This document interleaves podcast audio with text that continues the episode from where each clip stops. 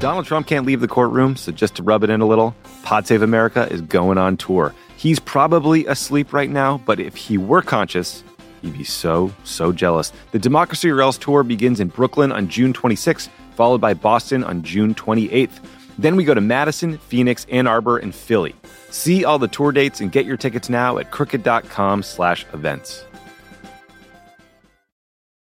If you like Love It or Leave It, you should check out In Case You Missed It, Slate's podcast about internet culture. It's a show for people who have a healthy relationship with the internet, made by people who really, really don't. It's hosted by Slate's Rachel Hampton and Candace Lim. Twice a week, they explore what's trending at the top of your feeds, investigate the ghosts of internet past, and help you sound like the smartest person in your group chat. Episodes drop every Wednesday and Saturday. Search I-C-Y-M-I wherever you get your podcasts. That's I-C-Y-M-I, the podcast that's extremely online so you don't have to be.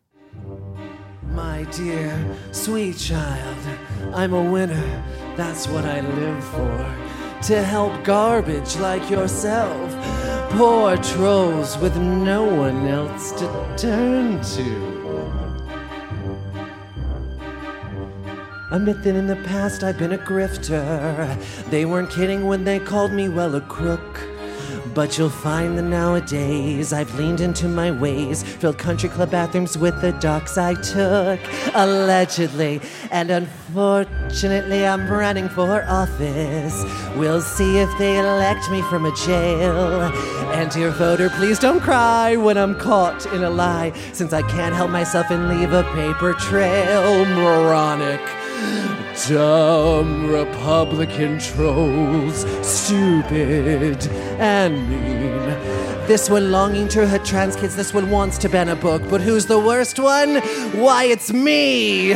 Those dumb Republican trolls. When will they learn? Kiss the ring at Mar-a-Lago, crying, ban abortions, please, and I screw them. Always do.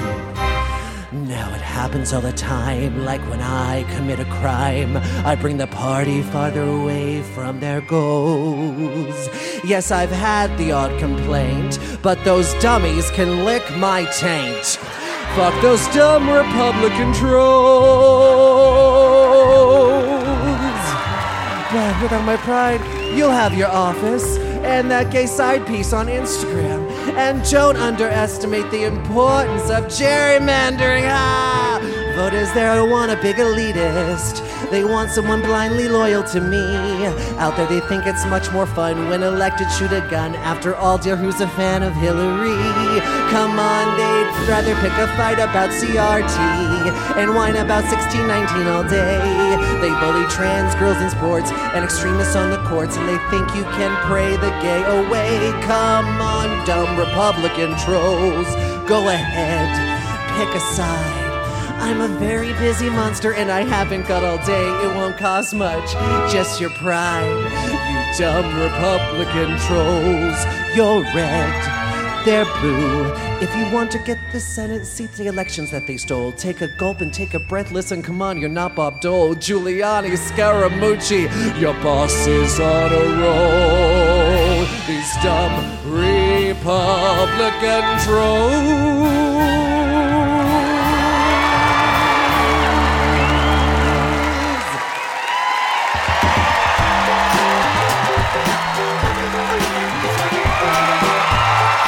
Goodness. Hi, everybody. One more time for carne asada.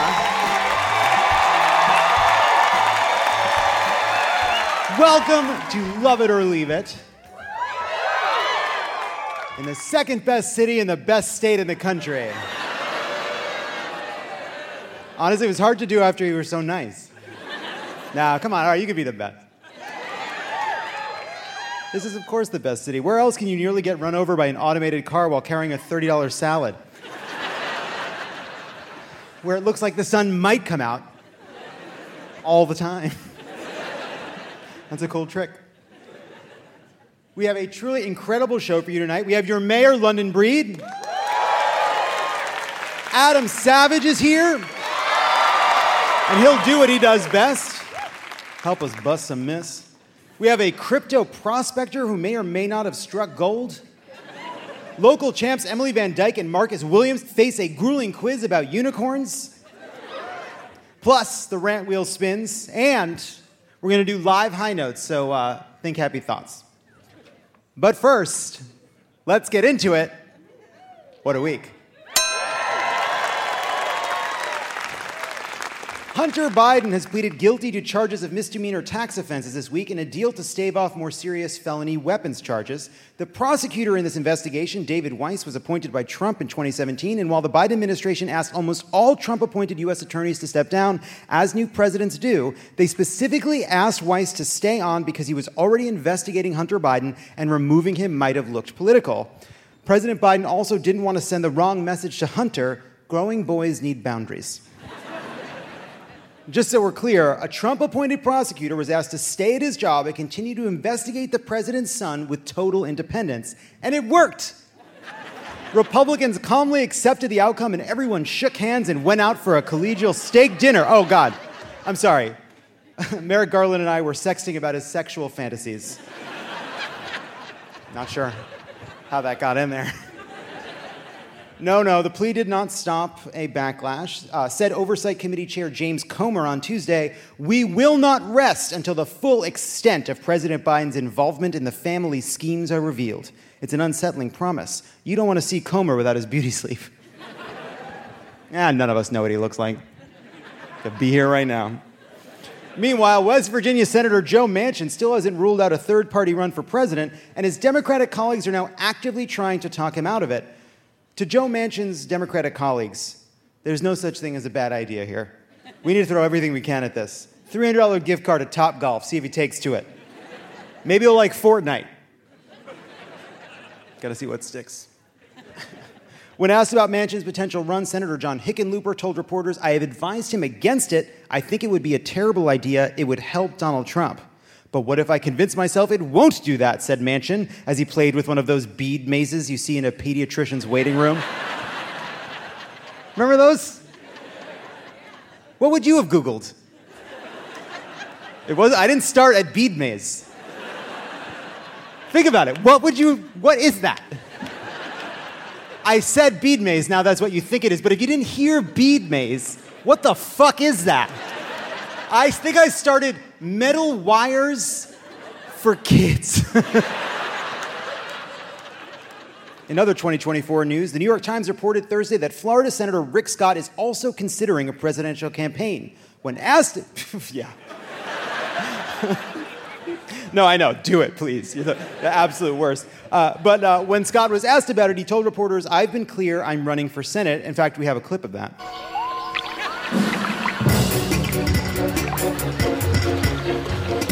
For those listening at home, it's one of those little lizards that runs across the water. Come on, Rick Scott. Tim Scott's already in the race. You'll get to be known as the Scott who fucks for the first and only time in your whole life. Former Texas Congressman Will Hurd, who's been openly critical of Donald Trump, has also inexplicably announced that he's running for the GOP nomination. You cannot run against Donald Trump when your name rhymes with turd. This is a suicide mission.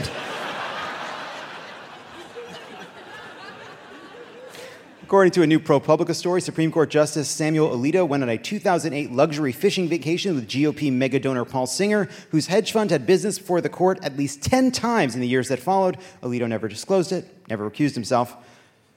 Alito fishy, if you ask me. Thanks, everybody. Thanks for coming out.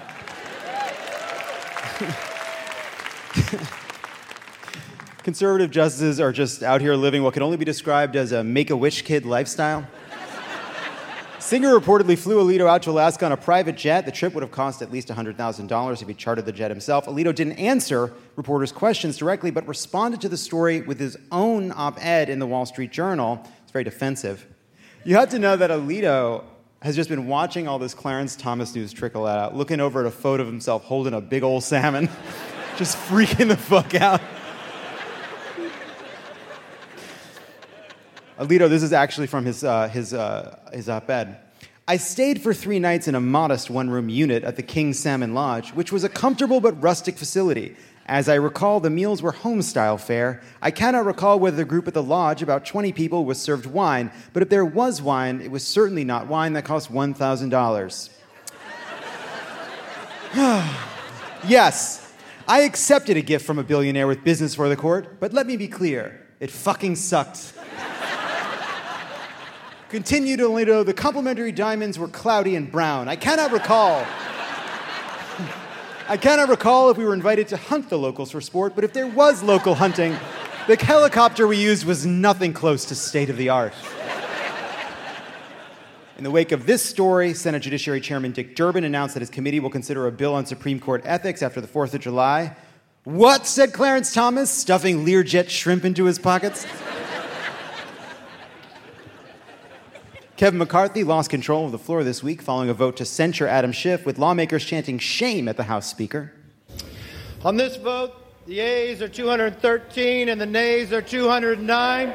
With 6 answering present, the resolution adopted. Without objection, the motion to consider is laid on the table. House will be in order.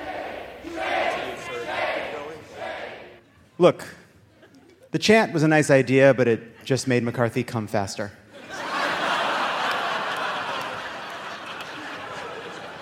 Why did you think you came here? On Wednesday, Senate Majority Leader Chuck Schumer unveiled his vision for regulating AI, declaring Congress must join the AI revolution. Unfortunately, upon closer inspection, though, Schumer appeared to have 7 fingers on his right hand and way too many tits. A new bill is passed in New York this week, one that is intended to legally protect doctors who prescribe and send abortion pills to patients in other states. The bill specifies... If you can prescribe them here, you can prescribe them anywhere.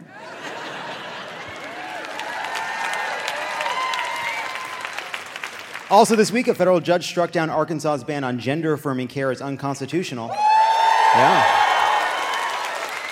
So, this is not a drill, people. We need to find a transgender billionaire to take Alito and Thomas on the vacation of their fucking lives. TikTok. There's gotta be someone in this city. I just want to pause and say that we can now announce that our Fuck Bans Leave Queer Kids Alone Fund, which has been raising money for organizations fighting bans on gender-affirming care and supporting organizations on the ground that are providing direct resources to trans people, surpassed $100,000, twice our original Pride goal. We're sending money to the Campaign for Southern Equality, the Transgender Law Center, and the Trans Justice Funding Project, which is also where a portion of Love It or Leave It Error Store's tickets all go, as well as a portion of all the merch. We've had over 1,500 contributions going to these organizations and others in Florida, Missouri, Kentucky, and Tennessee, who are taking the fight right to the right-wing goons attacking LGBTQ rights. So if you are hearing this, you can join in at votesaveamerica.com/fuckbans.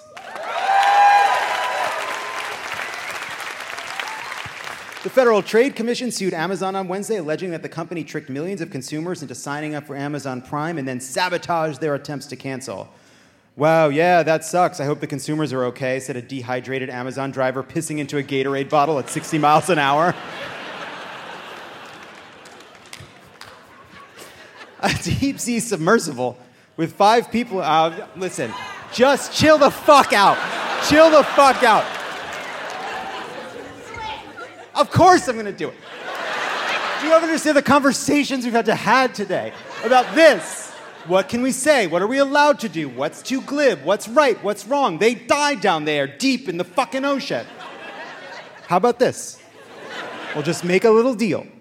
I'm going to do these jokes. I'll tell you when we're done. Go in knowing that these are the ones we picked from others we felt were beyond the pale. A deep-sea submersible with 5 people inside went missing during a dive to the wreckage of the Titanic on Sunday. The stepson of one of the missing passengers attended a Blink 182 show during the active search, writing on Facebook, "It might be distasteful being here, but my family would want me to be at the Blink 182 show, as it's my favorite band and music helps me in difficult times." What did you want him to say when he heard the news? Say it ain't so, I will not go? Unfortunately, on Thursday, the Coast Guard said in a tweet that a debris field had been found in the search area, and Ocean Gate said in a statement that they now believe the passengers of the submersible had sadly been lost. I don't want to say I told you so, but there's a reason sea shanties aren't about how chill the ocean is. They don't call them widow's walks because your abandoned wife just wanted to get her steps in. Silver lining here, they probably died instantly and never saw all of your fucked up tweets. And I think this has been an educational experience for everyone. As someone with a platform, it makes me want to be extra sensitive in situations like this because I know, beyond a shadow of a doubt, how much people would clown on me if I had died in my Tesla.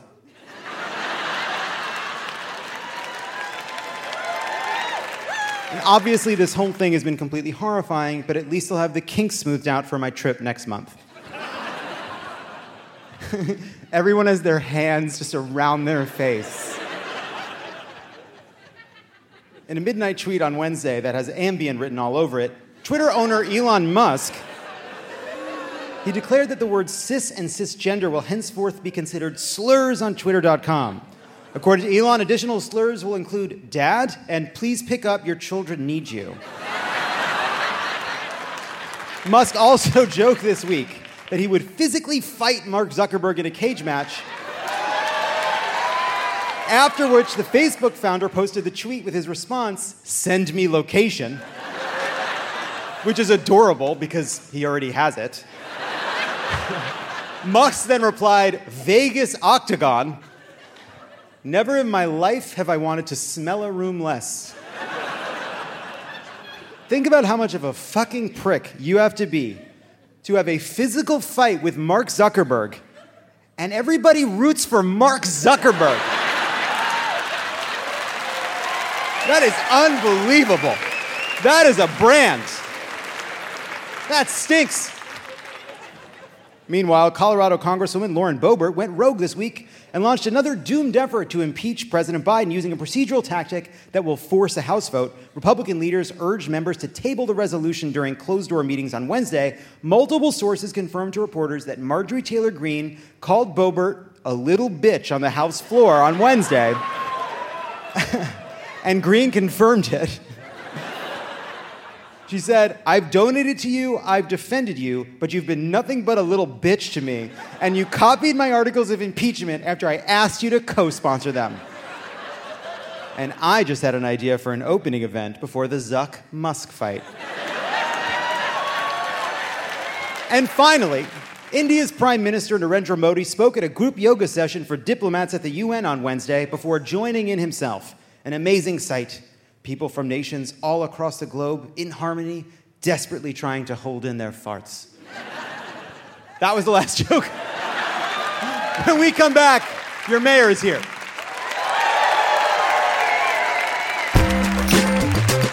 And we're back.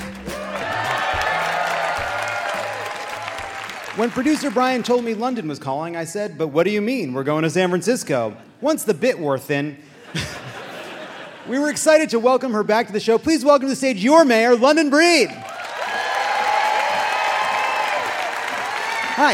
Hello. Love this suit. Thank you. Wanted to bring some brightness to the room because it's Pride in San Francisco. It is Pride in San Francisco. I'm going to see what that's like tomorrow. I hope I make it. Don't make the rookie mistake of staying up too late tonight and even Friday, and then not being able to pace yourself and get through the whole weekend so that you can make it in time for the parade. That's really good advice. I actually really want to talk to you about housing. It seems to be so central to so many issues, and California seems to be an extreme version of what's happening in the country, and San Francisco an extreme version of what's happening in California. So according to California State Housing Agency, San Francisco has the longest timelines in the state for getting housing projects into construction, among the highest housing and construction costs in the whole world. And that agency receives more complaints about San Francisco than any other jurisdiction. Because of a state mandate, San Francisco has to build 82,000 new units of housing in 8 years. You just proposed a bill to stop requiring people to go in front of the City Planning Commission over and over again, among other changes to speed up construction. Can you talk a little bit about what the reforms would do and your confidence in hitting that number? That 82,000. Well, first of all, the best thing that has happened to San Francisco is the housing element, which requires us under state law to build 82,000 units in the next 8 years. Because what that means is if we don't move as quickly as we possibly can, then we jeopardize possible state funding for so many of our affordable housing projects here locally. And so finally, we do have a legislative body here, which is our Board of Supervisors, that are working with us to move forward the kind of legislation necessary to get out of the way of housing production. I mean, the fact that we have a density bonus required by the state, but we have a process that you have to go through to have a hearing for the density bonus, even though by state law there's nothing we can do about it locally, is ridiculous. So my plan is to be as aggressive as possible to get rid of all of the bureaucracy that makes it difficult to build housing in San Francisco, and we got to get there, and I'm excited about some of the things that we're doing together to get there. So you see a lot of arguments and blame around empty stores and commercial districts, drugs on the street, crime, unhoused people in crisis, rents that force people to leave town, and everyone seems to at least use words that acknowledge that the city's in a housing emergency. But then the Board of Supervisors rejects a basically 500-unit building that was in a Nordstrom parking lot. It took almost 2 years to get that back to yes. Hundreds of small apartments were rejected on O'Farrell Street. Supervisors rejected a 157-unit Mission District development, worrying about displacement, but of course, lack of housing drives up costs, which caused displacement. The Planning Commission rejected a 57-unit building that was also going to be built on a parking lot. The board rejected a 63-unit building near a park. It wasn't that tall, but they had shadow concerns. There have been some changes on the board. You just mentioned the pressure coming from the state. Do you feel like other leaders in the city treat the housing crisis with the seriousness it deserves?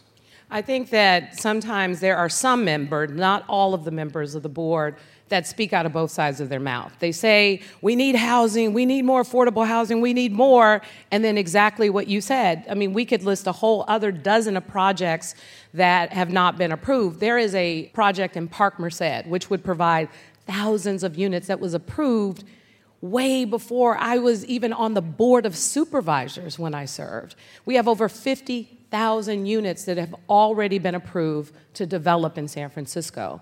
And the fact is, a lot of obstruction happens because of exactly the kinds of reasons that you're talking about that are so minor and get in the way. And again, this goes back to now the state is really being more aggressive in expecting us to do better around our housing policies. And if we don't move as aggressively as we can to change some of these exact things, CEQA and all of these different regulations, then we are going to not only lose dollars, but we're going to stop housing production overall in San Francisco, which could become increasingly more expensive than it already is. You mentioned a bunch of buildings were approved, but it seems like it's after pressure came down from the state. And just as an outsider looking at this, it seems a lot like what the state is doing is coming in and telling the supervisors to quit fucking around. Pretty much. And what's cool about that, I'll tell you, I'm loving it because they are even writing letters. This has never come from the California Department of Housing and Community Development. They've never been this aggressive when I'm introducing legislation saying, you need to pass this, you need to move faster. We can't keep delaying. There's so many excuses as to, well, why would this do this and how would this do this? For example, recently I introduced legislation because I want to be able to convert offices to housing easily. And one of the things that is required under our housing laws is open space and that sort of thing. And in many of our office buildings, the ability to do that is not even possible. So why are we going through a conditional use process for 6 months to even have a conversation about it? So I am trying to just really get rid of all of this bureaucracy, and my hope, and people are starting to now pay attention. We have these movements around housing like YIMBY and housing hacks something. They have all these different acronyms, but these are a lot of housing advocates that are just really going hard because the next generation of San Franciscans, they're growing up and they're saying, well, what about us? Where are we going to live? How are we going to afford to purchase a home in San Francisco? What about our kids?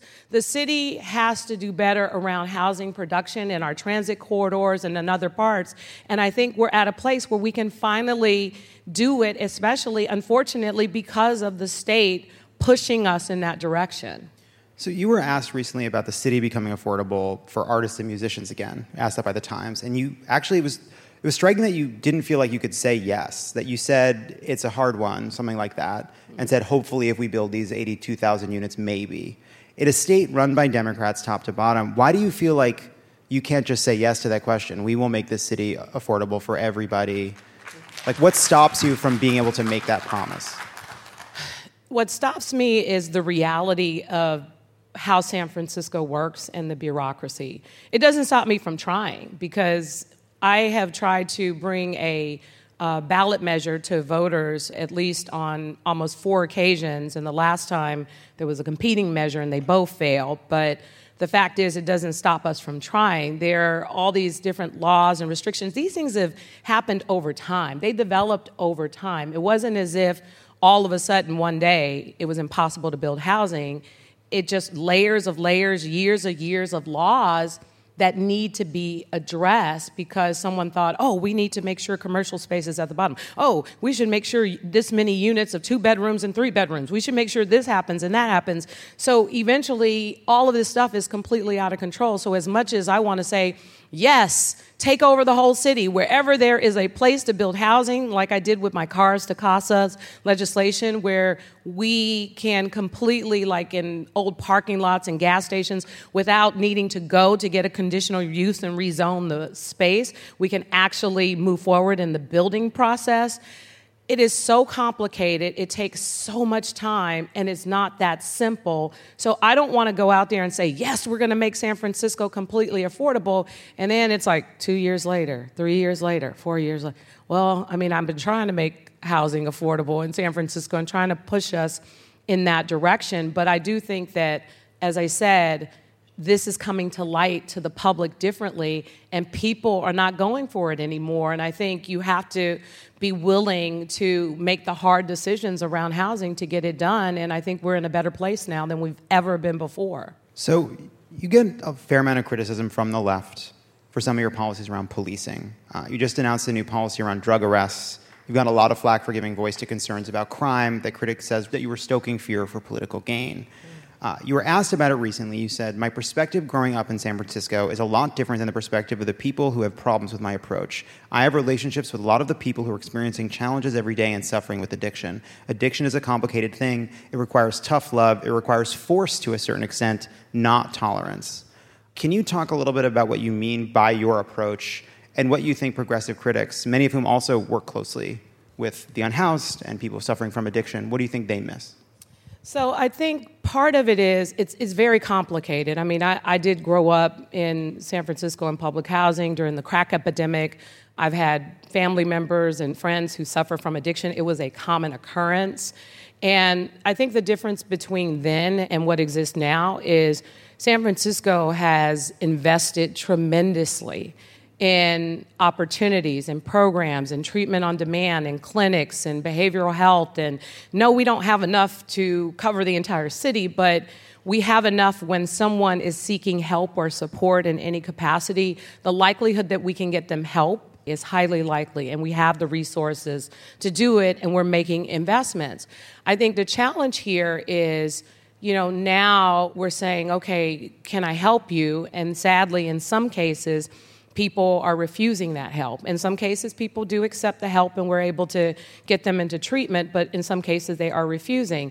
And then on top of that, there are, you know, and I'll tell you that I can speak to the Tenderloin directly because the people that I mostly have conversations with about what's happening in the Tenderloin actually live there. They have businesses there. And a lot of them are people that I actually grew up with. And many of them come to me, and they're like, London, how the hell is this happening out here?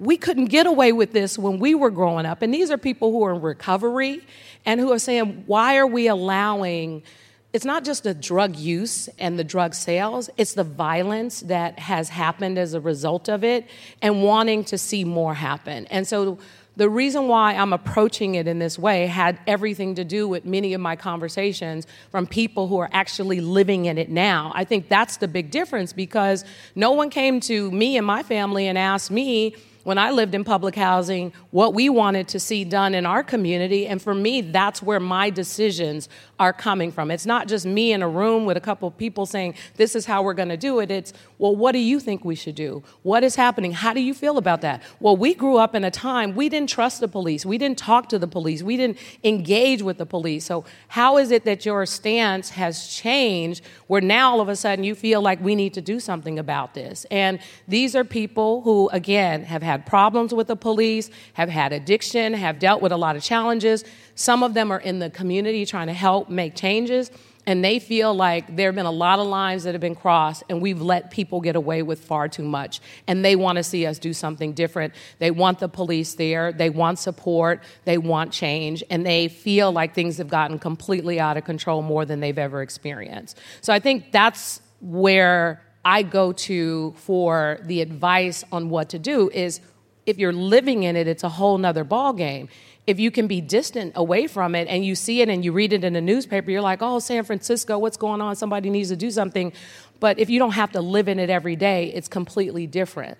And that's why I'm not afraid to make the decisions I need to make. It's not about being political, because I'm not afraid to lose my job. You know, the voters of San Francisco have honored me with this privilege that I don't take lightly, but at the same time, I realize that the voters can decide that they may want someone else, and I will respect that, but I will still be here working my ass off to do everything I can to change and support this city. So San Francisco has become a conservative talking point about everything wrong with progressive governance. That they blame wokeness, they blame defund the police, they blame progressivism, they blame liberalism. You know, you've been mayor since 2018. Is in any way what you just described a situation that's sort of out of control, problems that have gotten worse? Do you feel like that in some ways these shifts that you're making now are an admission that what San Francisco and what your office has been doing over the past several years hasn't worked to solve some of these problems? That question is very complicated because, to be clear, I think the perspective of what we did and what we actually did are two different things. So when we made changes at the time when George Floyd was killed, and there were so many people talking about Black Lives Matter this and Black Lives Matter that and saying they were investing money in the Black community. That really wasn't happening. But in San Francisco, we actually did invest $60 million annualized in the African-American community for the Dreamkeeper Initiative, which is really changing lives with businesses, home ownership, and a lot of different things that are happening in San Francisco specifically targeted at the African-American community. So I'm really proud of that work, and it's happening in San Francisco. But the other thing is, we didn't get rid of our police officers. We took money from the police department. And now what we're also seeing is a need to make sure that there's a balance. Of course, we want, and I can speak to this from a perspective of the African-American community that I grew up in, we want to be protected and safe in our communities, but we don't want the police to kill us. And I think at the end of the day, some of the things that we've done in San Francisco to deal with reforms in the department and to highlighting the challenges and issues, we're going to keep moving in that direction. But you can have justice, you can have fairness, you can have accountability, but we also want safety. And I think balancing that is really important. So to imply that we went one way and now we're trying to go another way, that's not what we did. It's very complicated.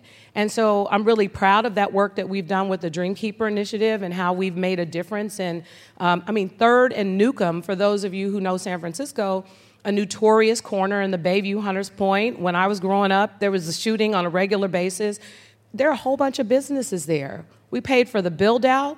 We've invested in the community. My friend who used to sell stuff out of his car, clothes and T-shirts, now has his own clothing shop. Another person who has a gym, a private gym there, where she's working to help make a better community. It used to be a 50% vacancy rate there. It's now 10%, and there's restaurants and offices and a Rotary service. I mean, like a dry cleaner and a tailor, a guy who used to work for Neiman Marcus is making suits on the corner of Oakdale and 3rd Street, where you can get some of the best suits suits anywhere in San Francisco. And so the investments are making a difference, but at the same time, we still need to deal with the challenges around safety because a lot of things have gotten out of control, and I wouldn't blame that on a particular movement. I do think that we have to strike a balance, and that's what we're trying to do in San Francisco. You know, progressive DA was recalled. There have been changes on the Board of Supervisors. Do you feel like now that the city government is aligned to what you're trying to do in a way that what happens in San Francisco over the next year, over the next 2 years, is a result of your policies? Well, not necessarily, because I would just say that the city and its various layers of bureaucracy make it very challenging to govern San Francisco like a CEO would manage a company. During the pandemic, under an emergency declaration, I was able to make decisions a lot faster and move things in a way that needed to be because we were in a state of emergency during COVID. And San Francisco, even though we're one of the densest cities in the country, we saw one of the lowest death rates because we were able to have an executive with the ability to make the hard decisions to keep people safe. So I was really proud of that work. And then the pandemic is over.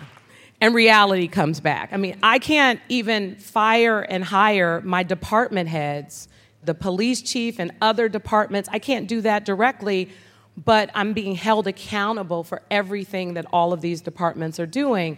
And so I think that as a mayor, whether it's me or anyone else who's mayor of this amazing city, the mayor needs to have the ability to be an executive and be able to make the decisions. And it's not just about the people in office, because the people will come and go. It's about the structure of the office to give the person that the people select the ability to make hard decisions in order to deal with the challenges of the city. Well, it just sounds like there's a lot of, these are layers of accountability and sort of checks and balances that have been put in place over years by Democrats to try to make sure that these systems protect the vulnerable, protect people that may not have as much power, but you're saying that a lot of times those are now standing in the way. It seems like that's a problem that's not just happening in San Francisco, that's a problem in Los Angeles, and that's a problem in California writ large. Yeah, I think sometimes something happens, and then to solve for a problem, we create a policy to solve for it. And sometimes over the years, those policies may or may not be necessary. I can give you an example, but it's kind of silly example. But so arcades in San Francisco, when arcades first started popping up, people in San Francisco, legislators, parents, everyone, they thought it was the end of civilization as we know it. And so they created all these laws where you can't have an arcade here, next to a school, next to a gas station, next to this. I mean, I didn't even know this law existed until they were about to shut down Free Go Watch in the Haight-Ashbury community. And it was because of this law. And I thought, this is insane. But anyway, we got rid of the law. And the point that I'm making is, you know, sometimes we need to go back, instead of creating new laws, how do we go back, get rid of old ones, or make things a lot better with some of the existing laws? And I think, you know, unfortunately in politics, with politicians who are trying to make a name for themselves, oftentimes it's like, yeah, let's do this, and you want to get credit for doing all this stuff, and it sounds good, but eventually that stuff piles up, and it's probably not always good for the city. Thank you for being here. Now, while we have you, we here on the Love It or Leave It tour have refined the art of the micro-visit to some of our nation's most beautiful locales, which is why we're going to ask you what we should do if we have 24 hours in San Francisco. All right. What's the best Patagonia Vest viewing area? The best what? Where should we go if we want to see as many Patagonia Vests as possible? Oh, my goodness. Where would you go? Probably Chestnut? Did you say Chestnut? I think probably maybe the Inner Sunset. Ooh, controversial. Controversial. Some people with warm chests and cold arms are mad. Speaking of maybe a similar question, where's the best part of town to get bullied for not knowing what the blockchain is? What the what? The crypto blockchain. To get bullied for that? For not knowing what it is. Oh, my goodness. Nobody... Where did you get these questions from? Where do you think you should go to get bullied if you do know what it is? I would say on the block of Golden Gate and Fillmore. It's like, man, get out of here with that. Just come in here with that. Alfred Hitchcock's horror classic The Birds makes the Bay Area look like the perfect place to get murdered by seagulls. Where in San Francisco should we go if we want to get attacked by thousands of birds? Probably UN Plaza. There's a lot of birds over there. Okay. What's the best local hike for someone who doesn't like hiking but said they did on a first date because the guy was hot and now there's no getting out of it, plus I'm going to be tired from the show? Probably somewhere in the Presidio. The Presidio? Yeah, the mount. It's not too, it's a lot of flat land, so you can look like you're hiking in nature and see the Golden Gate Bridge, but it's not really hiking. You know what I find when I walk around San Francisco? You turn left, there may be a hill, there may not. There's no predicting it. No. You can't, you never know. You like, oh, this is up? You guys keep up in the weirdest places here. That's why we have the wiggle, you know, for riding a bike, because it's a way to go around the hills and ride your bike without needing to go up a hill. What is that? It's the wiggle. It's like a straight path to get from the west side of town to the east side of town, downtown, but also back and forth without going up major hills. Oh, that's cool. Nobody told me about that. Yeah. Hey, question. What do people eat here? We eat, well, San Francisco has the best restaurants in the world. James Beard Award, Michelin stars, but even our hole in the wall, you can get the best food, Chinese, Mexican, whatever, culture, community, anywhere you walk in for the most part, just say, what's the best thing you have here? Taste the best thing they recommend, and let me tell you, your heart will melt. That's good advice. Is there anything you can do as mayor to get the chowder in a bread bowl off your brand? That's a crazy food to be associated with. First of all, it's New England clam chowder. Have some respect for yourselves. I always thought it was crabs. Are they not putting this chowder in the bread anymore? They do, but the bread bowl chowder thing, that's mostly in Fisherman's Wharf where all the tourists go. Well, that's who comes and learns and leaves and tells others. Wait, that's exactly who we're trying to reach here. They come, they say, I'm going to have the thing you have here. East Coast soup in a carb. In a soggy fucking carb. But let me tell you, our bread is so good and so fresh and so soft. Oh, it's so good. It may be good. You can't claim it's so... Everywhere has fresh bread. Fresh is not a local thing. Fresh is... It's not. It's fucking not. What are you doing? I don't agree with that. Oh, yeah, I'm sorry. I'm sorry. You guys invented fresh bread. All bread is fresh at the same exact moment everywhere. Fresh bread is not about where it's from. It's the moment it's done cooking. And all bread, by definition, has a moment when it's done fucking cooking. Can I? No, let me tell you. The McDonald's on Golden Gate... and Fillmore has the softest buns you ever want to eat. And I bet you go to any McDonald's in any other city, you can't find a better fillet of fish. Our bread is good. I'm sorry, this is... We're going to have to go off to... is that what we're getting?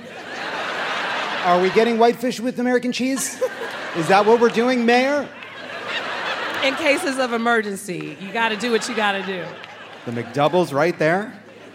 2 patties, 1 slice of cheese, perfect ratio. Something to think about. Why do they call the fog Karl? Why do they call the fog Karl? Gray? Because Karl is gray? Yeah. I don't know. I just always called it Karl. I don't know why. That's because that's its name. So I just want to say, so far the 2 loudest and most confident answers have been... because it's gray, and because that's its name. Can we talk about the schools in this city? but they call it Karl. Yes. What's the?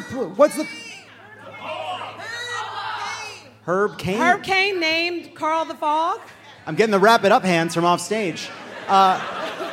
What's the best thing to do inside of Karl? That sounded weird. What's the best thing to do in the fog?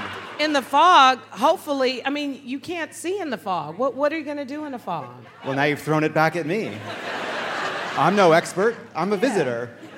let me tell you something about the fog. The fog is not in every neighborhood all the time. There's neighborhoods where you don't have to see the fog, but it's mostly near the Golden Gate Bridge and other places like that. It varies in the avenues and other places, but it's not all of San Francisco all the time. You even have fog inequality? I got a lot of shit to do. Mayor Breed, thank you so much for your time. One more time, Mayor London Breed, everybody. When we come back, Adam Savage is here. Hey, don't go anywhere. There's more of Love It or Leave It coming up. Are you like me and tracking the polls obsessively this election year? Well, Dan Pfeiffer's right there with you, and he's taking them seriously, but not literally. Take an average of the polls. Don't forget about any one poll. And the thing that we try to tell everyone in every episode of this podcast is a poll that has Biden up to and a poll that has Biden down to, they all tell you the exact same thing, which is this is a very, very close race. The goal of this podcast is to help people understand polling and freak out about it just a little bit less. Explore the latest polls, what they actually mean, and whether or not it's time to hit the panic button. Tune into Polar Coaster with Dan Pfeiffer, Crooked's latest subscriber-exclusive show. To get access, subscribe to our Friends of the Pod community only at crooked.com/friends.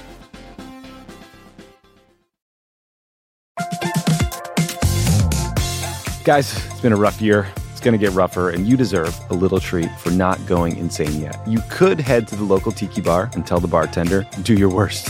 But we have a better idea for you, which is pick out something from the Crooked store. The store is stocked with tons of new merch. It's perfect for the spring. And classics like the Friend of the Pod tees that you'll be wearing long into the next administration or the next fascist dictatorship, depending on how things go. Pick up a new tee for the warm weather ahead, a mug that'll remind you to stay involved this election year, or a hat celebrating your favorite pod. Go to crooked.com/store to shop.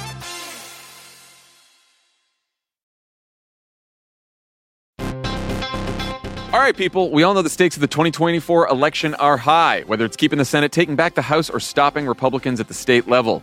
If you're ready to make a real difference, sign up for Vote Save America's 2024 volunteer program. And just to make it interesting, we're pitting you against each other. Vote Save America will sort you onto a team, east or west, and you'll compete with a community of other volunteers to maximize your impact on the ground with opportunities tailored to you and the causes you care about.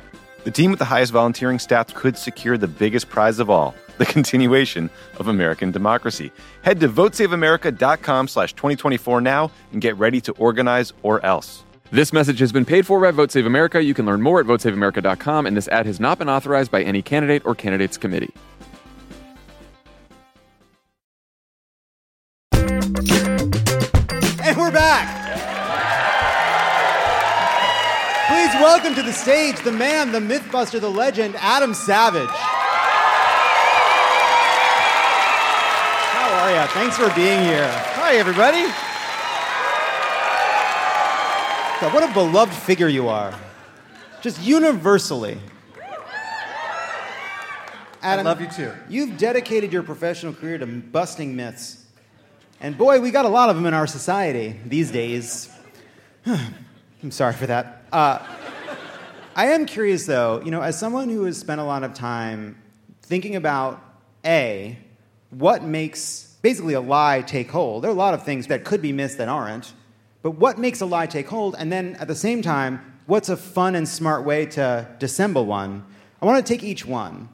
What have you taken away from so many years at looking at basically misinformation of a fun variety, of a chill and cool variety?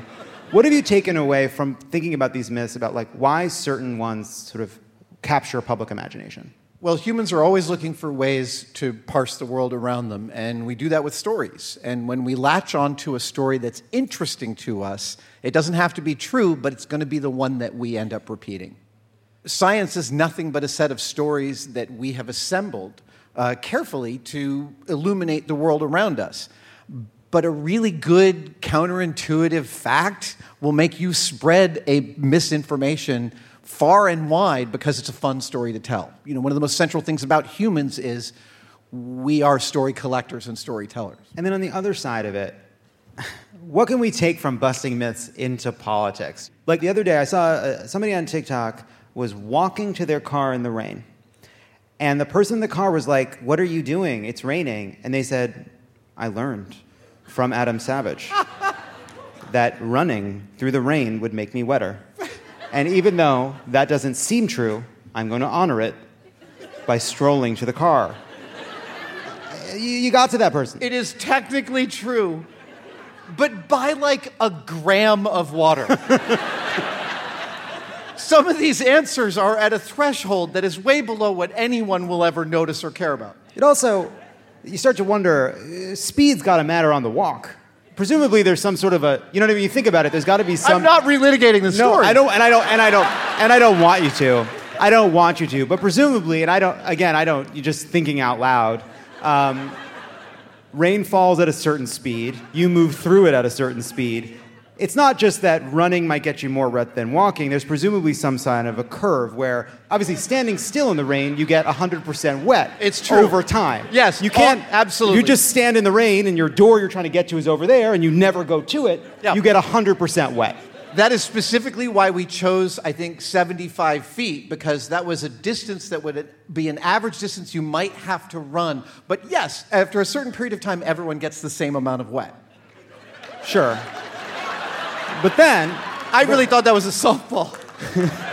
But then it's a speed question. And obviously, you decided that running is worse than walking, but presumably it's a curve, right? There's maximum wetness. And then as you start walking, you get drier because you've made it. And then at some point, the speed picks up, and you're pushing your face through more rain, but not as much rain as if you'd never moved at all. And correct me if I'm wrong, you didn't make that chart. The thing is... wow. As ludicrous as the specificity you've just gotten to really is... that was exactly all of our story meetings around shooting this episode, was figuring out what those thresholds were and what would the average distances normal people would do and what could we get done in 41 minutes on television. But sorry, you dodged the question. You didn't use the chart. No. Look, actually, to your original question, which was what's a good way to dissemble a myth, the first place to start is to wonder if you might be wrong. Huh. I think we'd all do a lot better if we wondered that a lot more of the time. I care to disagree.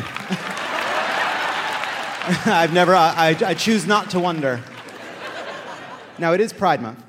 We're currently in America's third most important gay city.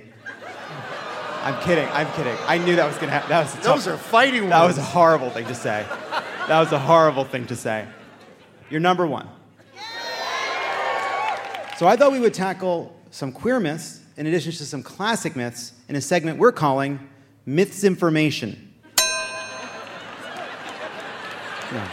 So here's how it works. Is that a Sasquatch in heels? You bet it is. What else would it be? Or is it? Here's how it works. You're going to help us break down some classic myths you may or may not have busted, and then I'm going to ask you about the veracity of a myth from Gayland. All right? Let's start with a classic myth. The 5-second rule is real and how we should conduct ourselves with regard to food that falls on the floor, no matter how delicious the food or clean the floor. Do we honor the 5-second rule? Yes, we honor the 5-second rule.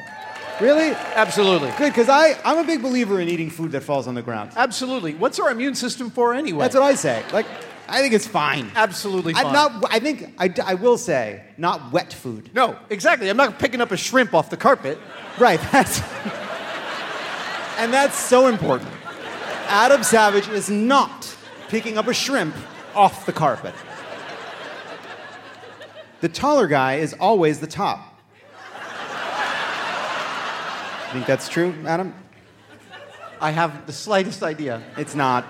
No, it's not true. It's not. Would that it were, but it's not. It's easy to take candy from a baby. Relatively easy, yes. Yeah. That's an easy one. It is possible to slip on a banana peel, a danger Looney Tunes made us all believe was a more common risk than in reality. I know we showed that slipping on a banana peel was a pretty significant risk, actually. Yeah. It'll get you. Specifically because your feet go out from under you, which means you fall on your coccyx, you fall on your backside. That stinks. And that specific joke injury has injured more stunt people in Hollywood than any other kind of stunt. Wow. Art imitating life. Gay people are better dancers. Absolutely true. Yeah. Not everybody. I just averages. I don't move that well out there, I'll be honest. Are there gays that are bad at dancing? Yeah. Yeah, there are. There are. If you yodeled in the Alps, you could trigger an avalanche. Supposedly true, but we weren't able to replicate that in Telluride. That was good, all those people. Gay people love iced coffee. I'm going to say that 20% true, given the audience's response. No, I think everybody loves iced coffee. I think everybody loves iced coffee, but I think that there's a certain daintiness to it that queer people have gone, just to get to the other side of being queer, you're like, this is nothing, swip, sip, sip, Like, a cup of hot coffee, it's like everybody has that, but iced coffee, there's a daintiness, I think there's a toxic masculinity thing going on. If you drank Diet Coke and ate Mentos at the same time, your stomach would explode and you'd be torn to shreds from the inside. No, you would just projectile vomit non-sticky soda. Really? Oh, yeah. I thought you'd just be nothing. No. It's not that much pressure. It's less pressure that's in an actual soda bottle. Well, right, but I just thought, but you really will, it will. Oh, sure, yeah, no, you totally, you'd spew all that up. It would be spectacular. All right. Well, I wish we had sweeps. Lesbians love woodworking. Totally true. Why is that? It's so interesting.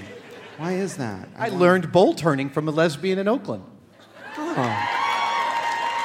If you drop a penny off the Empire State Building, it would absolutely kill someone. No, not at all. Really? Oh, no, its terminal velocity of a penny is about 70 miles per hour at the fastest, and that's just enough to hurt. What if it's just right? No, even just right. It's never going faster. What if you're like this?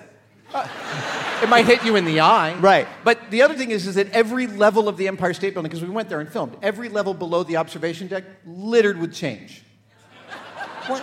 This is why when you eventually sail from Russia across the Arctic, this is why. People go up to the top of the Empire State Building and they're like, ha. Exactly. Bunch of fucking assholes. Gay people walk much faster than straight people and are annoyed by them. I don't know about the second part, but the first part's true. It's totally about the heels. Oh. They have a longer stride. Yeah, maybe it is the longer stride. I also think it's the iced coffee. You really can take a lot of iced coffee in very quickly, especially if you ask for what we used to know as straws. Straw? Remember straws? You ask for a straw now. I asked for a straw and is no good. No. The straw does not last for the whole drink. Yeah. I like straws. And I'm not ashamed of it. I don't want the ones that get into the turtles, but the ones that dissolve pre-turtle. What's the problem? Why did this become a fucking token of progressive? Why we get so much little pieces of plastic we throw away all the time? I want a dissolvable cellulose straw.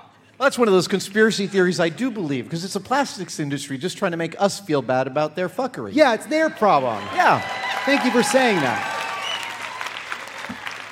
You can't fold a piece of paper more than 7 times. I think more like 11. What did Cary Grant and Torrey did this at the down at the Moffett Field blimp hangar. And I think they might have gotten to 11 folds. Because you need a big piece of paper. It was a huge piece of paper, like 100 feet on a side. They got to 11? I think they got to 11. That's cool. Gay men sit in their chairs like a constantly uncomfortable cat. That's completely true. That's so true. I can't sit in a fucking chair. I don't feel like I belong. Lesbians want Cate Blanchett to hit them with their car. Absolutely true. What a strange thing. The mythic brown note is real, the brown note being a specific frequency so low it makes the listener shit their pants. So it's not true, and we know this from trying. In a parking lot over in Oakland, we set up with Meyer Sound 15,000 watts of subwoofers. 3 six-foot stacks pointed all to the same locus that I stood in wearing adult diapers. And we scrolled up through the hertz. So we started with like 6 hertz, which is literally 6 beats per second.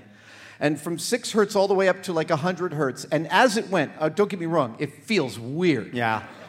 Like, I felt different organs vibrating at different frequencies. Wow. But I did not shit my pants. Can I ask you a question? Did you think about trying it with an Ashkenazi Jew? No. Who'd maybe, like, had a taste of cheese? It might not apply. The myth might not be busted for that person. Now I wish you were in that story meeting. No one really knows how lesbians have sex. You don't have to answer that one. Adam Savage, thank you so much for being here. This is so much fun. Adam is a board member with the Center of Policing Equity, which uses science to promote justice and redesign public safety systems. For information on how you can help, check out policingequity.org. Can you just tell us a little bit about it? Yeah, CPE is seeking to basically rethink public safety across the country, but not at a global level, at a local level. We go into communities, we work with them and work with local law enforcement to take data from law enforcement to build the largest police behavior database in the world and help those communities teach the police how to better serve them. So that's policingequity.org. When we come back, get out your pickaxe. We're mining for crypto.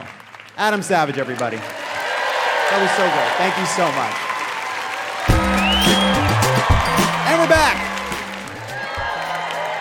And we're back. San Francisco. It wasn't always the thriving, perfect human playground we know today. This was just a sleepy little settlement until the gold rush caused a population boom, transforming it forever. Ever since, hopeful dreamers and credulous, greedy idiots have flocked to these hillsides in droves to make their mark, seek fortune, and prove the bastards back east wrong. Here to tell us more about San Francisco's rich and not quite rich history, please welcome an old-timey prospector. Thank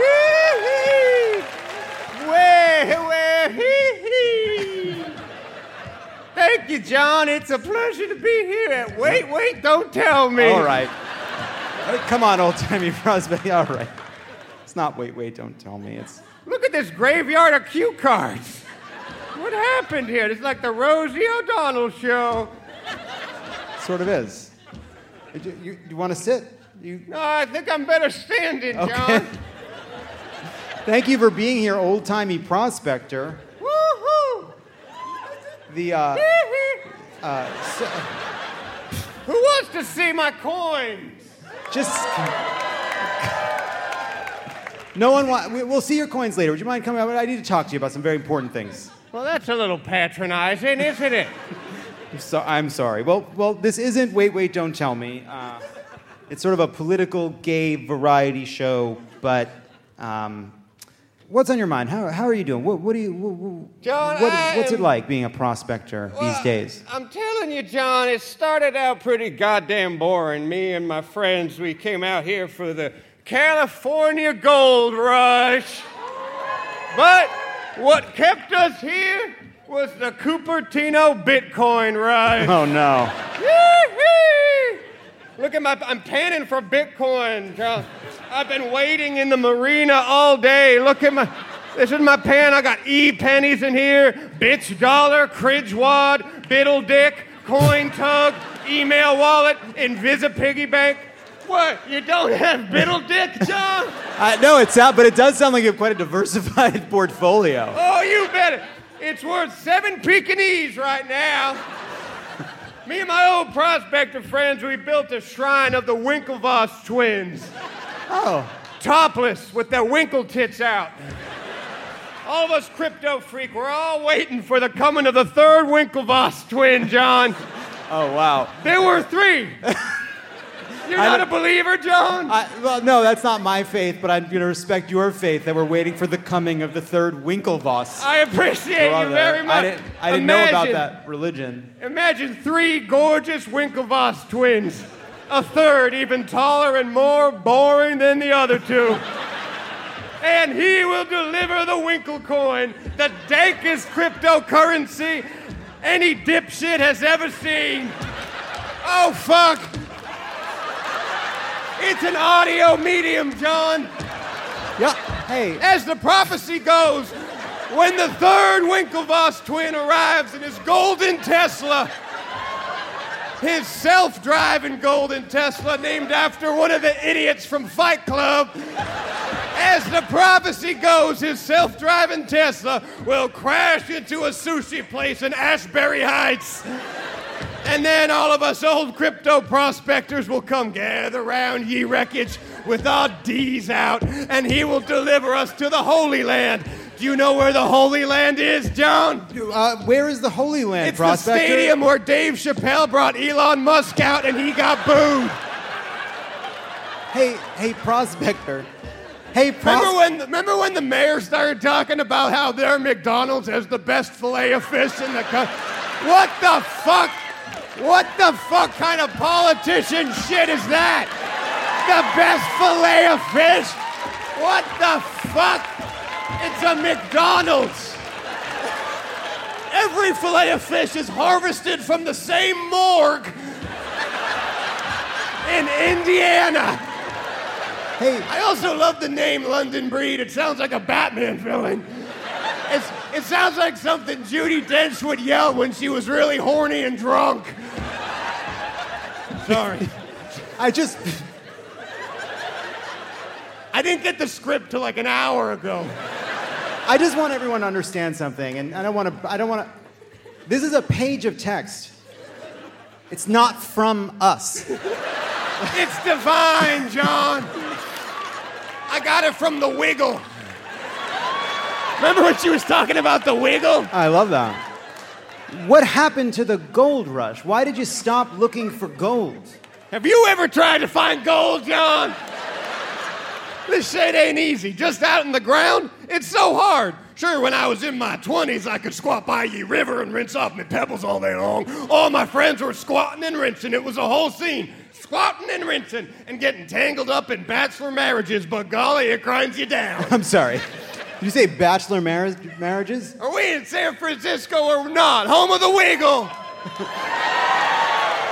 Did you just think there were going to be gold nuggets lying on the ground? Yeah. That's what the ads in the newspaper said. And Ranger Rick, they were like, buy this canteen pickaxe and get your sweet tush to California. There's gold nuggets lying around all over the place. Why would you need a pickaxe if there were gold nuggets lying all over the place? Great question. Wish I'd asked it before I sold my family to buy a pickaxe at my family homestead. I like family better. When I sold my family. Love It or Leave It got dark this season. Some 90-year-old came on talking about selling his family for a pickaxe. Yeah, I got in a steamship heading south plus $100 for extra legroom. Still a bitch of a journey, John, especially on JetBlue. Oh, it's JetBlue? Oh, yeah. 1920s JetBlue. Wow, that's rough. No mosaic. There's a layover in Panama, and then they said, get in this canoe. I thought, am I being punked? You sold your homestead? Yeah, John. I did. I was out of options. The land was giving us bupkis. Not to be confused with the hit Pete Davidson show. Ever since my drunk of a fart daddy tried to plant what he called salt trees before he ran away with the circus. They didn't even want him. He was like a groupie. Plus, my mother was up my ass about finding a wife. But all I knew about sex, I learned from sex ed. You had sex ed? Yeah, my good Uncle Ed would ring a bell whenever the horses started going at it. Okay. It's valuable. That's why he called him sex ed. So I sold the farm, sent my dear old mother to live with her sister in Iowa, and started up toward the horizon. And you became a miner. Mining for gold in them there digital hills. Plus I have one of those NFT monkeys. Plus I sell Paxlovid to my mom's friends on Facebook. And you're not worried that the whole... You ever get fucked up on Paxlovid, John? You have to stay awake and then it hits. Yeah, well, it's like rolling on CBD in a Barnes & Noble. Which is amazing. Yeah, the bassoon hits different. And you're not worried that the whole crypto industry has been exposed as a pyramid scheme that enriches charlatans at the expense of some rubes? Come on, John! That would only worry me if I was some kind of rube. I'm a brave person who seized his opportunities. Listen to yourself. This sounds like the gold rush all over again. Excuse me. You know what I learned earlier? What? In character acting, there's a fine line between Prospector and Michael Jackson. And I think that's what Uta Hagen, that's her famous realization. And Meisner. Yeah, that's a Meisner thing. Careful with, you gotta go down the octave. If you stay up on that, yeah, you gotta... You gotta go, yee-hey! Come on, John. The gold rush was a frenzy. Desperate men trapped by a lack of prospects, confused and lost in a time of rapid technological change, denied the dignity of success, of the good life that they've been taught their manhood requires. And that I saw you listening to that Jordan Peterson podcast backstage. Then, I'm kidding. He wasn't listening to Jordan Peterson. I wasn't. Or was I? They really have that little faith in you. I could lose them in a fuck. We lost the room on Jordan. I want you to know something. They know and I know. I can lose them in a heartbeat, and that's what makes this work. A tenuous bond. Men just naive and cynical enough to close their eyes and see themselves as the next avatar of American luck and magic. Imagine beating a rush that they only knew about because the rush was already over. It's completely different. I don't know, old-timey prospector. You may think it looks different, but in the end, it's all the same. Well, now you look and sound like sex ed. All right. So how's your net worth since 3 weeks ago? Oh, not good, John. No. Piss poor. In the horse's trough. But that's how this works. You got to lose big to win big. You got to buy the dip. I learned that from the podcast Crypto Hackers. It's only $25 a week to subscribe. See, that's a pair of jeans, John. That's where the money is, though. You don't buy the crypto, you sell the crypto podcast, but you really believe that this is going to work out for you. It has to, John. I don't have a fallback. I got no education, no land, no advantages. I can't even find a wife because I keep saying stuff like, there's this crypto/keto influencer you should really follow on Instagram. He's a genius. I'm all in. I came to California, Cupertino, to get rich quick. And so help me God, I will get rich quick. I don't care if it takes 100 years. Well, best of luck. An old-timey prospector, everybody. Thank you so much. I hoped I'd lose control of the show. Happened exactly as I imagined. Give it up for Chris Fleming, everybody. He'll be at the Aladdin Theater in Portland on July 6th. And check out his website for more dates, chrisflemingfleming.com. When we come back, is that a unicorn in your pocket, or are you just a billionaire? Don't go anywhere. This is Love It or Leave It, and there's more on the way. Guys, it's been a rough year. It's going to get rougher, and you deserve a little treat for not going insane yet. You could head to the local tiki bar and tell the bartender, do your worst. But we have a better idea for you, which is pick out something from the Crooked store. The store is stocked with tons of new merch. It's perfect for the spring. And classics like the Friend of the Pod tees that you'll be wearing long into the next administration or the next fascist dictatorship, depending on how things go. Pick up a new tee for the warm weather ahead, a mug that'll remind you to stay involved this election year, or a hat celebrating your favorite pod. Go to crooked.com/store to shop.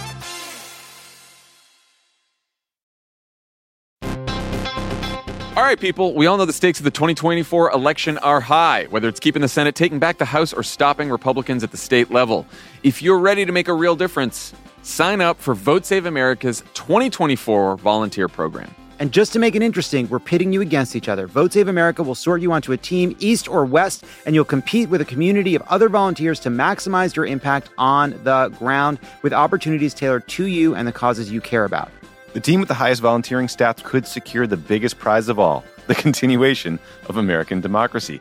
Head to votesaveamerica.com/2024 now and get ready to organize or else. This message has been paid for by Vote Save America. You can learn more at votesaveamerica.com, and this ad has not been authorized by any candidate or candidates committee. Are you like me and tracking the polls obsessively this election year? Well, Dan Pfeiffer's right there with you, and he's taking them seriously, but not literally. Take an average of the polls. Don't forget about any one poll. And the thing that we try to tell everyone in every episode of this podcast is a poll that has Biden up to and a poll that has Biden down to, they all tell you the exact same thing, which is this is a very, very close race. The goal of this podcast is to help people understand polling and freak out about it just a little bit less. Explore the latest polls, what they actually mean, and whether or not it's time to hit the panic button. Tune into Polar Coaster with Dan Pfeiffer, Crooked's latest subscriber-exclusive show. To get access, subscribe to our Friends of the Pod community only at crooked.com/friends. And we're back! The Golden Gate Bridge, Alcatraz, the Starbucks next to my hotel. San Francisco is full of incredible things, so please welcome to the stage two more of them, the incredible Emily Van Dyke and the amazing Marcus Williams. Hi, hi, hi. Hey, hey, hey. How we doing? Nice to see you both. Thanks for being here. Hey, thanks for having me. I'm glad to be here. How you both doing? Good. I'm emotionally drained. Yeah. That's what this is all about. Okay. San Francisco, which is apparently called the Paris of the West. What? Who calls it that? I don't know. Yeah, where did you hear that? I'm not sure. But it is the land of the unicorn. Extremely hyped startups valued at over $1 billion. We wanted to put your tech knowledge to the test in honor of our visit to this fair city, but we also realized we needed to give you a fighting chance at a correct answer, so we've mixed in some questions about the other two most famous unicorns, the mythological beast and the sex one. Oh. Statistically, some are here tonight. Yeah, yeah. Happy pie. And if you can't answer a question about tech, mythology, or humping, what did you think this show was? It's not about sports. Which is why it's time for our quiz we're calling Unicorn in This Economy. Everybody take it in. What's the financial status of unicorns? Like, were they broke, or is it harder in this economy to be a unicorn? It's a really good question, Marcus. We could have kept pitching on the name. This night has left me with more questions than answers, honestly. That's what we want. We want to leave people inquisitive. They go home and they're curious. Here we go. Emily, I'll start with you. Which of the following tech unicorns isn't real? A, Hey Tea. B, Cloud Kitchens. C, Octopus Energy. Or D, JFrog. Octopus Energy.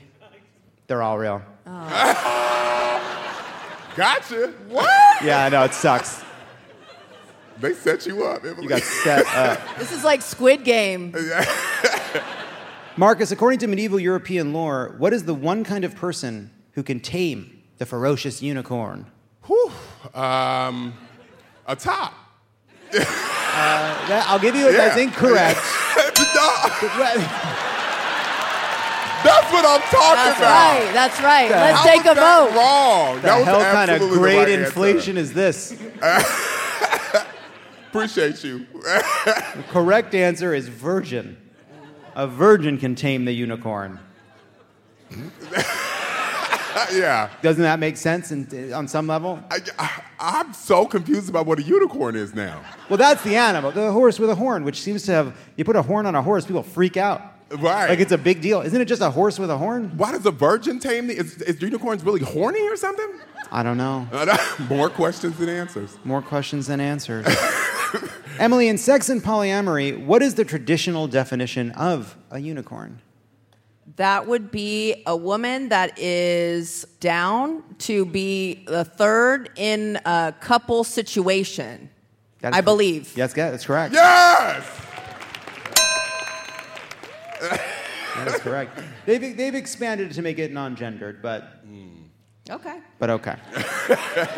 I think we're all down for expansion. Yeah. And we're all saying... Yes. Which of these companies, Marcus, that we've all heard of was not a unicorn? One of these companies was not a unicorn. A, Duolingo. B, Shazam. C, Pornhub. D, Blue Apron. What was the first one? Duolingo. That ain't it. You don't want to learn Spanish for 5 seconds when the person you're sleeping with is in the bathroom? Absolutely. That sounds actually... You made it sound really fun. Is that not... Is that too specific? I'll go with Pornhub. Correct. Yes! Correct, Marcus. That's what I'm talking about. Emily, in the 1st century CE... Pliny the Elder described the unicorn less like a pretty horse and more like a sphinx monster. What animal's feet did he say that the unicorn had? Sphinx monster, that would be a... Sphinx-like monster. Oh, Sphinx adjacent. Okay. Whew. It's getting more ambiguous. It's impossible. I don't know. Is it a lion? So close. Yeah. Marcus, you want to steal? Frog. That's cool. They don't do that. That's a true ally that's going to be like, no, we're both wrong. It was an elephant. No, come on. Don't take it up with Pliny the Elder. Over a beer. What? Hey. That's what's up, Bay Area. over a beer with Pliny the Elder. Got you. I got you. Pliny. Thank you. I didn't want to hit him twice. Hold on a second. Now, what I'm gathering is that several of you have a great deal of confidence that I'm saying it wrong. That when I say Pliny the Elder, you're so confident you're going to shout what at me? Pliny. Now, will the people that actually know how to say it to me? Pliny. Thank you. What does the classics major say? You're the classics major? Yeah. How do you say it? It was free to help me. How do you say the name? Pliny. But how do you actually say it? The beer is Pliny? Yeah. That's what you're going on about? You are so late to the happy hour. I'm sorry, everybody. It's Pliny. It's not Pliny. This is intense. I want you to know something. We have done this show in virtually every major city in this country. And there is no city but San Francisco where this debate would ever in a million fucking years break out. Marcus. All right. What did Samantha Jones call being a sexual unicorn on Sex and the City? Pliny. Called it being a Pliny. Let it go. Let it go, you freaks. It's God. A television term.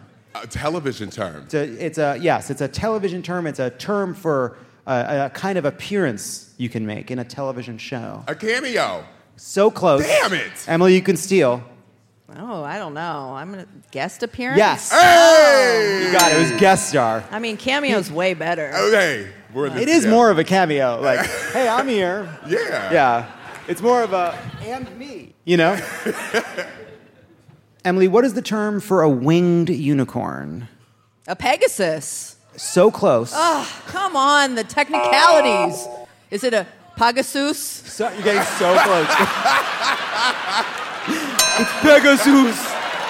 It's Pegasus. I read the Canterbury Tales in the Middle English, and I know it's Pegasus.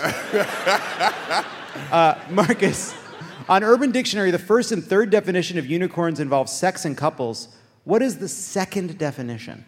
It goes sex stuff, couples. Something, sex stuff.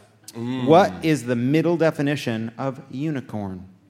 One kernel of corn. That is correct. Yo, I was trying to be funny and got it right. That Holy rules. Shit. That rules. Wow. Oh, wow. That's because Marcus has read Urban Dictionary cover to cover. That's part of his training. Hey. I mean, all right. Comes naturally. In what year was the tech term unicorn originally coined? I don't know. That sounds like some 2014 type stuff. 2014. You know what? I'm going to give it to you because that is so damn close. Yes. It was 2013 by Eileen Lee in a TechCrunch article called Welcome to the Unicorn Club. So something there. It was probably like December 31st, 2013, yep. The way we're going. Yeah, no, it was a technicality for sure. All right, and either one, we're going to get both of you can answer. Finally, according to an incomprehensible website, certainly written by AI, that producer Brian found and adores, on a scale of 1 to 10, how hot does someone need to be a unicorn? 4. Well, we're doing Prices Right rules. It's closest without going over. Oh, I'm going to say, you know, it's somebody for everybody. You could be a unicorn and be like a half. So, no, I want the check mark for that. I'm checking the mark. Yay! I think that should be the correct answer. This website says 7.8, but that website can eat shit. No, they haven't been to Berkeley. Right. You're right. Where am I wrong? What are you mad about? They fuck. That was fun. Guys, everybody give it up for Marcus and Emily. Marcus will be hosting the San Francisco Punchline the week of July 17th, 2023, and will be in LA for the Burbank Comedy Festival the week of August 15th. Emily will be at the Academy of Sciences next Thursday. So check that out. And they're going to stick around for the Rant Wheel. We'll be right back. Hey. we're back. Now it's time for the rant wheel. You know how it works. We spin the wheel where it lands. We rant about the topic. This week on the wheel, we have all these fucking hills. Phones at the dinner table, wine tasting, not being able to ride electric scooters on the sidewalk, even though riding them in the street is really scary, the dumbing down of America, iTunes, verbal processors, patronizing small dog. I wonder who that is. And the ocean, part two. Let's spin the wheel.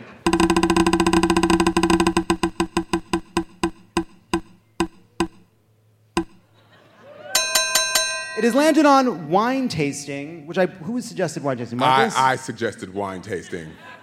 What do you think about it? I hate that shit. You know what I mean? Yo, recent story. So I went wine tasting, right? And you know, we're at a place where we're like meeting people where they are, you know, we're respecting pronouns, being kind to one another. And this whole ass like sommelier in one of those Patagonia jackets that we were talking about earlier, you know, we're in Napa, we're sipping. And I just kind of was offended that like the way that he was describing the wines kind of like assumed that I was heterosexual. Like he was like, this red that we're gonna taste, this one's like sweet and sassy, right? And then the rosé came out and he was like, this is like feminine and floral, right? And then the white came out and he was like, oh, this one's like really bushy and approachable. And I was like, what the fuck? You know what I'm saying? Like, I'm gay as hell. You know what I'm saying? Like I want like gay ass descriptors for wines, you know? Like reds that are like stiff and erect or, you know what I'm saying? Like, yeah. You know, I prefer like a sweaty and anonymous rosé. You know what I'm saying? Like, you right. know, maybe something more with like long legs and nutty finishes. You know what I'm saying? Like that's the kind of shit I want. You know what I'm saying? I didn't like it. We got to queer up some wine tasting here. Yeah, that's right. This is ridiculous. That's ridiculous. Right. That's a really important point. Yeah, let's spin it again.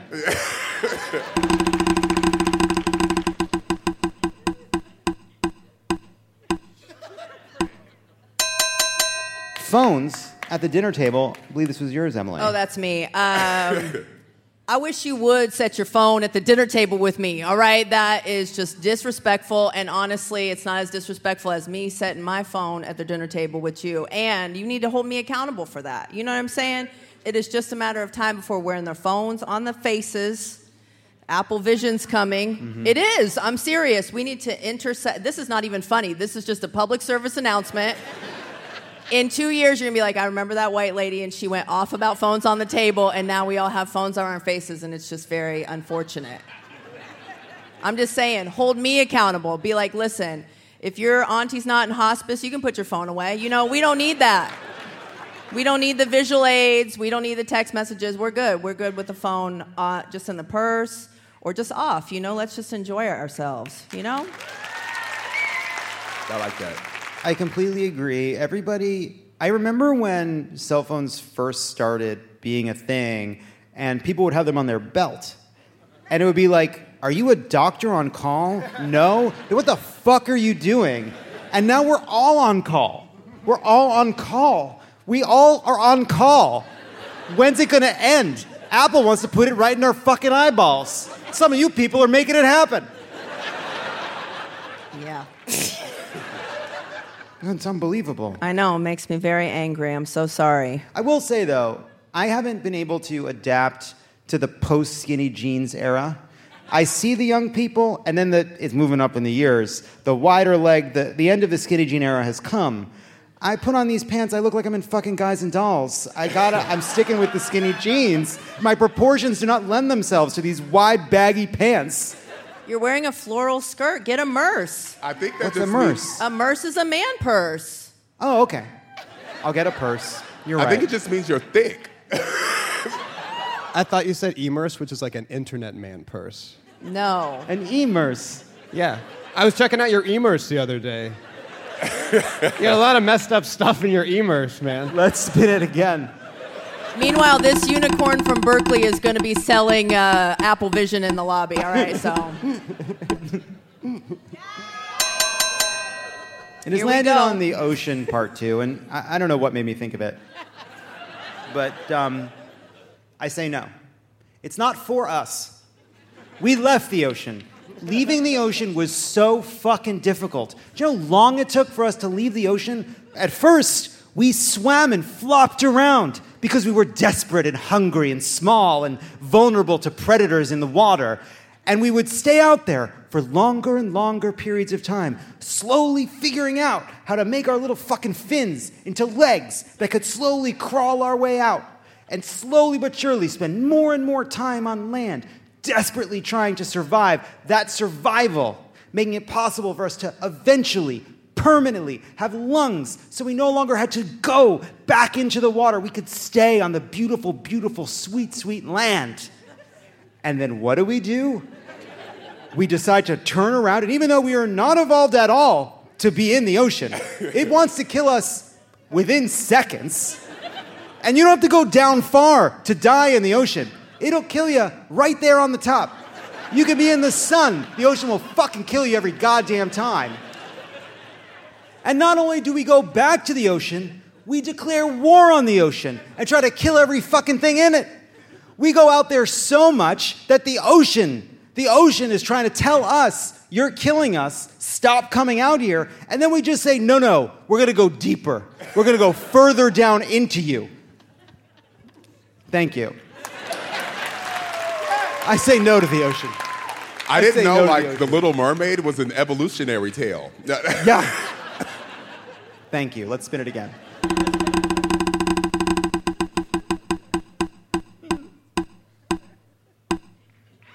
It has landed on Verbal Processor's Patronizing Small Dog. Chris, I believe this was your suggestion.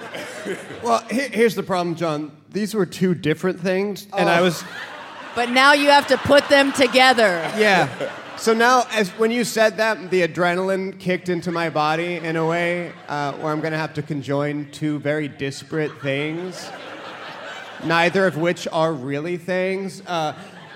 Okay, my thing about verbal processors is, like, when you cut them out of your life, like, you won't believe what you can achieve. Like Marie, who did pasteurization? Was it? I know you know this. Yeah. Wasn't it Pasteur? It cannot be that easy. Her name was Pasteur. So, like, Marie Pasteur would not have discovered how to not make people get sick from milk if Louis came home and was, like, in the office needing to process his bad experience at the boulangerie that day. If he's like, I wanted 2 croissants. They gave me 3 croissants. You think she's going to figure out how to not throw up from milk? Did we all go into a K-hole? Like, I'm completely lost. Okay. This is the attitude that verbal processors have. Okay, this is it. Oh, no, okay. I just want your extra time and your dooba-dooba-dooba-dooba-doo, all of your time. That is... Now, how this... How does this relate to patronizing dogs? It doesn't, John. And so, I have a little dog. When my little dog gets angry, people like to be patronizing, and they're like, killer. It's like, Charles Manson was 5'4", dude, okay? Like, you don't know what terrible things she's capable of, okay? Are we just forgetting our collective experience with Joe Pesci? Like, he basically killed the entire state of New Jersey between 1990 and 1995 in cinema. He seems like the only actor that ad-libbed murders in a movie. And he can, like, stand up in a car. Back to you, John. Let's spin it one more time. Let's spin it again. Yeah, verbal processors are tough. It's tough, the verbal processors. They need an island. It has landed on iTunes, which I believe Adam suggested. Yeah, this was mine. I hate a lot of software, but this is a piece of software that I hate that I use every day. And it didn't start out this way. When Apple first released the iPod, it was so important we're still using the word in podcasting. It held 1,000 songs, and I could play any music I wanted on this thing. And you know what you can't do on an iPhone right now? Put all your fucking music on it. There's no central button. No, it's ridiculous. It's on the cloud. And the one place that I want to listen to my phone is on the airplane, where to listen to it on the cloud. I have to pay like $20 for shitty dial-up service on the plane and hear my music. It makes me absolutely crazy. Oh, and I have this like 14-year-old solitaire program on my phone. I play it only on airplanes, and I've been playing it for like 14 years.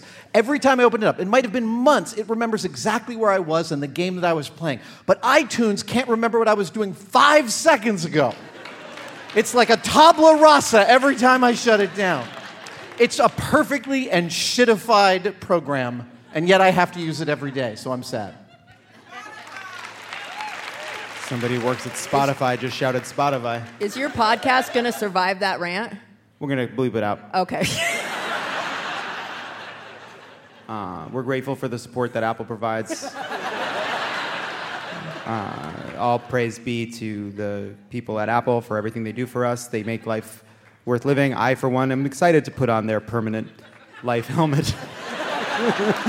I look forward to the experience of speaking to you through the form of my digital avatar made by a machine learning process that scans my face and then lets me forget my face forever.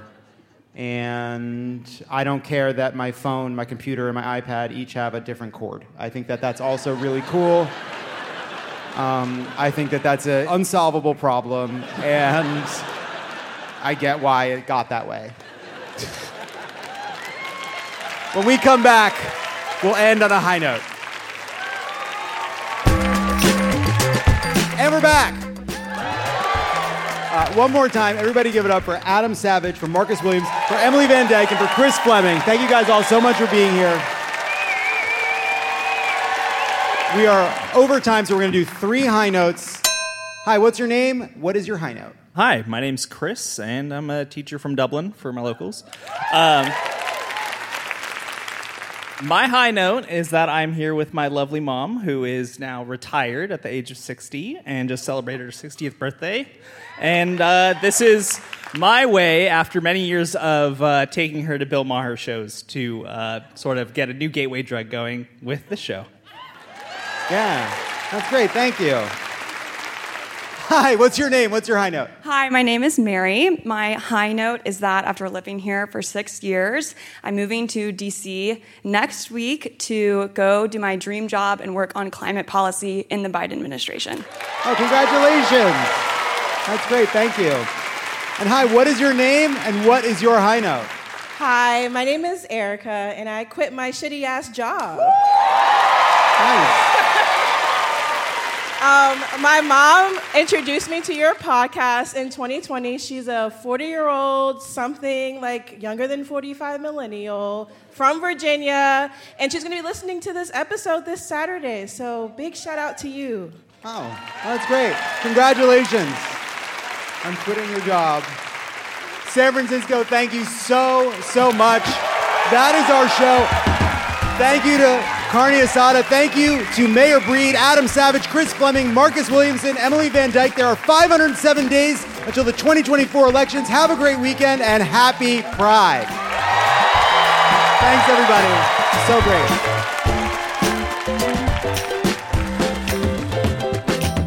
Love It or Leave It is a Crooked Media production. It is written and produced by me, John Lovett, and Lee Eisenberg. Kendra James is our executive producer. Brian Semmel is our producer, and Malcolm Whitfield is our associate producer. Hallie Keeper is our head writer, Sarah Lazarus, Jocelyn Kaufman, Pallavi Gunalan, Peter Miller, Rebecca Kaplan, Alan Pierre, Chandler Dean are our writers, Bill Lance is our editor, Stephen Colon is our audio engineer, and Kyle Seglin provides audio support. Our theme song is written and performed by Sure. Thanks to our designers, Jesse McLean and Caroline Haywood, for creating and running all of our visuals, which you can't see because this is a podcast, and to our digital producers, Zuri Irvin, David Tolles, Mia Kalman, and Matt DeGroot for filming and editing video each week so you can. You can find those glorious videos at www.youtube.com/@loveitorleaveit podcast. That's the best we could do, I guess. Subscribe to Love It or Leave It on YouTube for access to video versions of your favorite segments and other exclusive content. Don't forget to follow us at Crooked Media on IG and Twitter. And if you're as opinionated as we are, consider dropping us a review.